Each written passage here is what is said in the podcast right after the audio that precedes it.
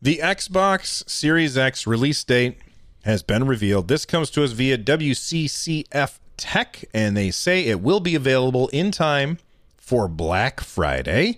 Uh, apparently, November 26th is when the Xbox Series X is going to come out, right around uh, uh, Thanksgiving, which I think is great. That's a great time to launch. Hopefully, they have enough of them in stock. Hopefully, uh, the Xbox Series X does not get uh, get delayed by the uh, coronavirus. Uh, listen, w- the rest of the year we're going to be talking a lot about comparing Xbox and PlayStation.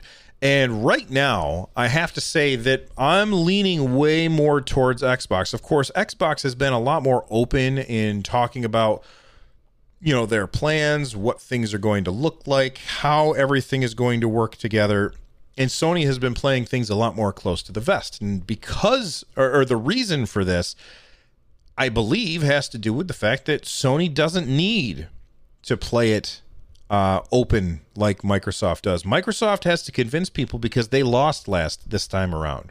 All right. And they're trying to convince a lot of people that ended up going with PlayStation. And uh, there's a lot of people who went with PlayStation last time that are going to stick with PlayStation this time around because changing is hard, changing is scary, and going from one platform to another is kind of scary. Uh, both of them will support ray tracing. All right. Both of them have SSD. Both of them uh, are con- calling themselves the future of gaming.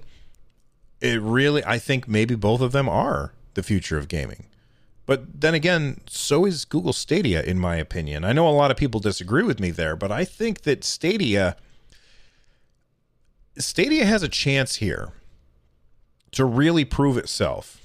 And I don't think it's going to happen before these these systems come out. And the reason why I don't think it's going to happen before these these systems come out is because I don't I, we we have yet to see a game that is made exclusively or solely for Stadia that shows off the things that Stadia can do that the other consoles can't. And I don't think that we're going to get one of those games before the end of this year. It just takes too long to make games. Do I think that that's going to hurt Stadia in the long run? No. In the short run, yes. In the short run, I do think that that will hurt Google Stadia. But in the long run, I think that at the end of the day, it's going to uh, kind of even everything out. All right, one more thing about Microsoft is that we've got some new information about Xbox Game Pass Ultimate perks, uh, plus new titles for console and for PC. This comes to us from news.xbox.com. It says today we are announcing Xbox Game Pass Ultimate perks a new exclusive member benefit starting March 18th, that is today, that provides even more value for our Ultimate members. This right here is why Xbox Game Pass, or, or why Xbox is part of the future of gaming. In my opinion, I feel like this service that Microsoft is offering, this is something that is very, very compelling and far more compelling than any of the hardware options that are out there any of the hardware options that are coming. And I think that Microsoft is on they're they're onto something here, something very very interesting. When this is back to the quotes from the website. When we launched Xbox Game Pass in June of 2017, I can't believe it's been that long.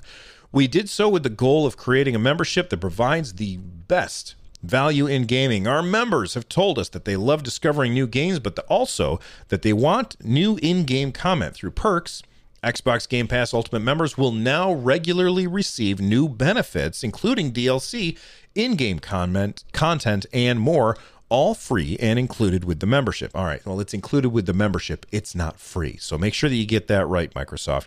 To kick things off this month, members can redeem these perks for free. No, they can redeem these perks as part of their subscription. Stop saying for free. Phantasy Star Online 2. Enter the world of one of Japan's biggest online RPGs with a special content bundle which includes unique emotes, in game cosmetics, including an Xbox jacket, a gold ticket mission pass, and an in game currency with a Meseta crystal. Available to members in the US and Canada only. In World of Tanks, a global multiplayer free to game dedicated to tank warfare in the mid 20th century. Start your journey with three powerful tanks and more in Sea of Thieves Uh, you get everything you need to live the pirate life and become your own legend. With perks, you get a free Ori inspired ancestral sails, figurehead hull, and flags to adorn your ship. In Smite, become a divine. Uh, oh, oh, become divine in the number one MOBA on Xbox with a bundle that unlocks five gods, special character skins, and voice packs so you can ride into Battle of the Gods in style. With Smite, join a community of 30 million players and defend your portal in showdowns in the Coliseum. So basically, they got a bunch of free to play games and they're giving you some of the microtransaction stuff in order to get you more interested in that system or in that in that game. And i think that that's good. I think that that's very very interesting. And it, it gives like because because when i first saw this i was like well hang on smite is free. Why would i why would that um, convince me to try out game pass ultimate oh because you're getting some of the microtransaction stuff there you go by the way if you did not know you can get game xbox game pass ultimate for a dollar right now. It's normally $15 a month, but it's a dollar right now. Microsoft is really, really trying to get people to try it out. Also, coming to Xbox Game Pass for PC is, and I'm going to say this wrong, Astrologister. That's a weird name. Uh, a comedy game set in Shakespearean London. Uh, Bleeding Edge. Uh, grab your team and tear it up in Bleeding Edge, an electrifying online brawler where every character comes mechanically enhanced for mayhem. You get Power Rangers Battle for the Grid. It's Morphin Time. Power Rangers Battle for the Grid pits current and classic Rangers and villains in 3v3 tag battles. And the Surge 2.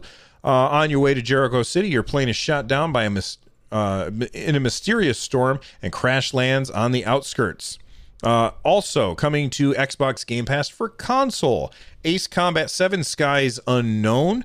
Uh, soar through photorealistic skies with full 360 degree movement. Kona in northern Canada, 1970. A strange blizzard ravages Anapek Lake. Step into the shores of private detective shoes, not shores, of private detective and investigate surreal events in an eerie village battle. I'm sorry, village while battling the elements to survive. The Surge 2 also coming to uh, Xbox Game Pass for console and Bleeding Edge as well, and Power Rangers Battle for the Grid. Look, it seems like a really good deal, and I just wanted to let you guys know about it. I'm out of here, and I'll see you next time. Bye bye. Buy an Odyssey 2 now and get $82 worth of free games, including Pickaxe Pete.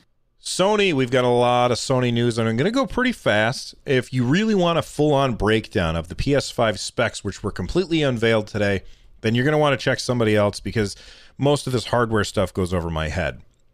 I will tell you that the teraflops that the PS5 will have is 10.28. And Mark Cerny, who was on stage and talking about this, he said something very important. He said, Look, the raw numbers are not important. What's important is how well does the hardware actually work together. And yes, you can measure the power of this is me, not Mark now. Uh, you can measure the power of a, a a piece of hardware with teraflops, but just because something has a higher number for teraflops does not necessarily mean that it is better at playing the games. And I think that that's a very very important point to make. Now, Who's Mark Cerny? Well, he is uh, Sony's lead system architect, and he got up on stage today and talked about everything to do with the PS5.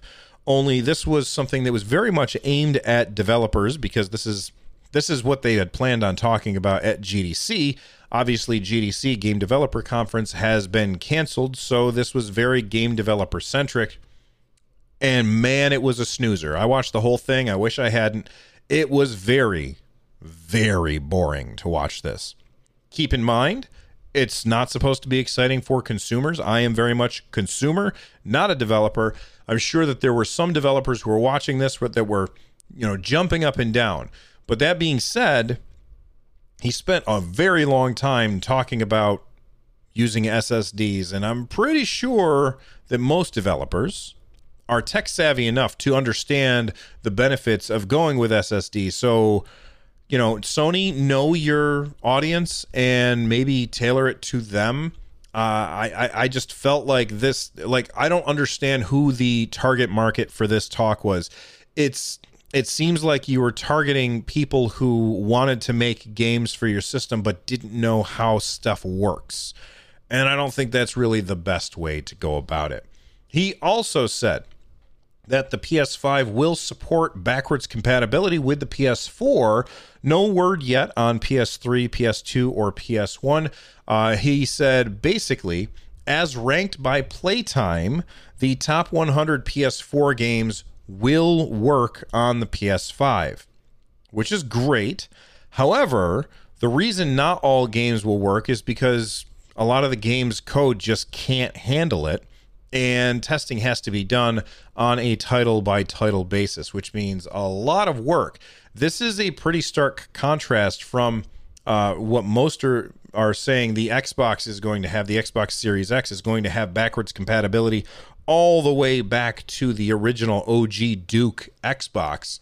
And uh, I think that that's very compelling, even though I would also say there's a lot of people who see the idea of backwards compatibility and they hear about it and they think, ah, that's very important to me. I don't want this unless it has backwards compatibility. And then they buy something because it has backwards compatibility and they bring it home and they never play old games on it. They just play new games on it. that's not everybody. I know that there's exceptions to the rule, but I feel like that is the um the, the rule not the exception most people get excited for backwards compatibility and then never ever use it.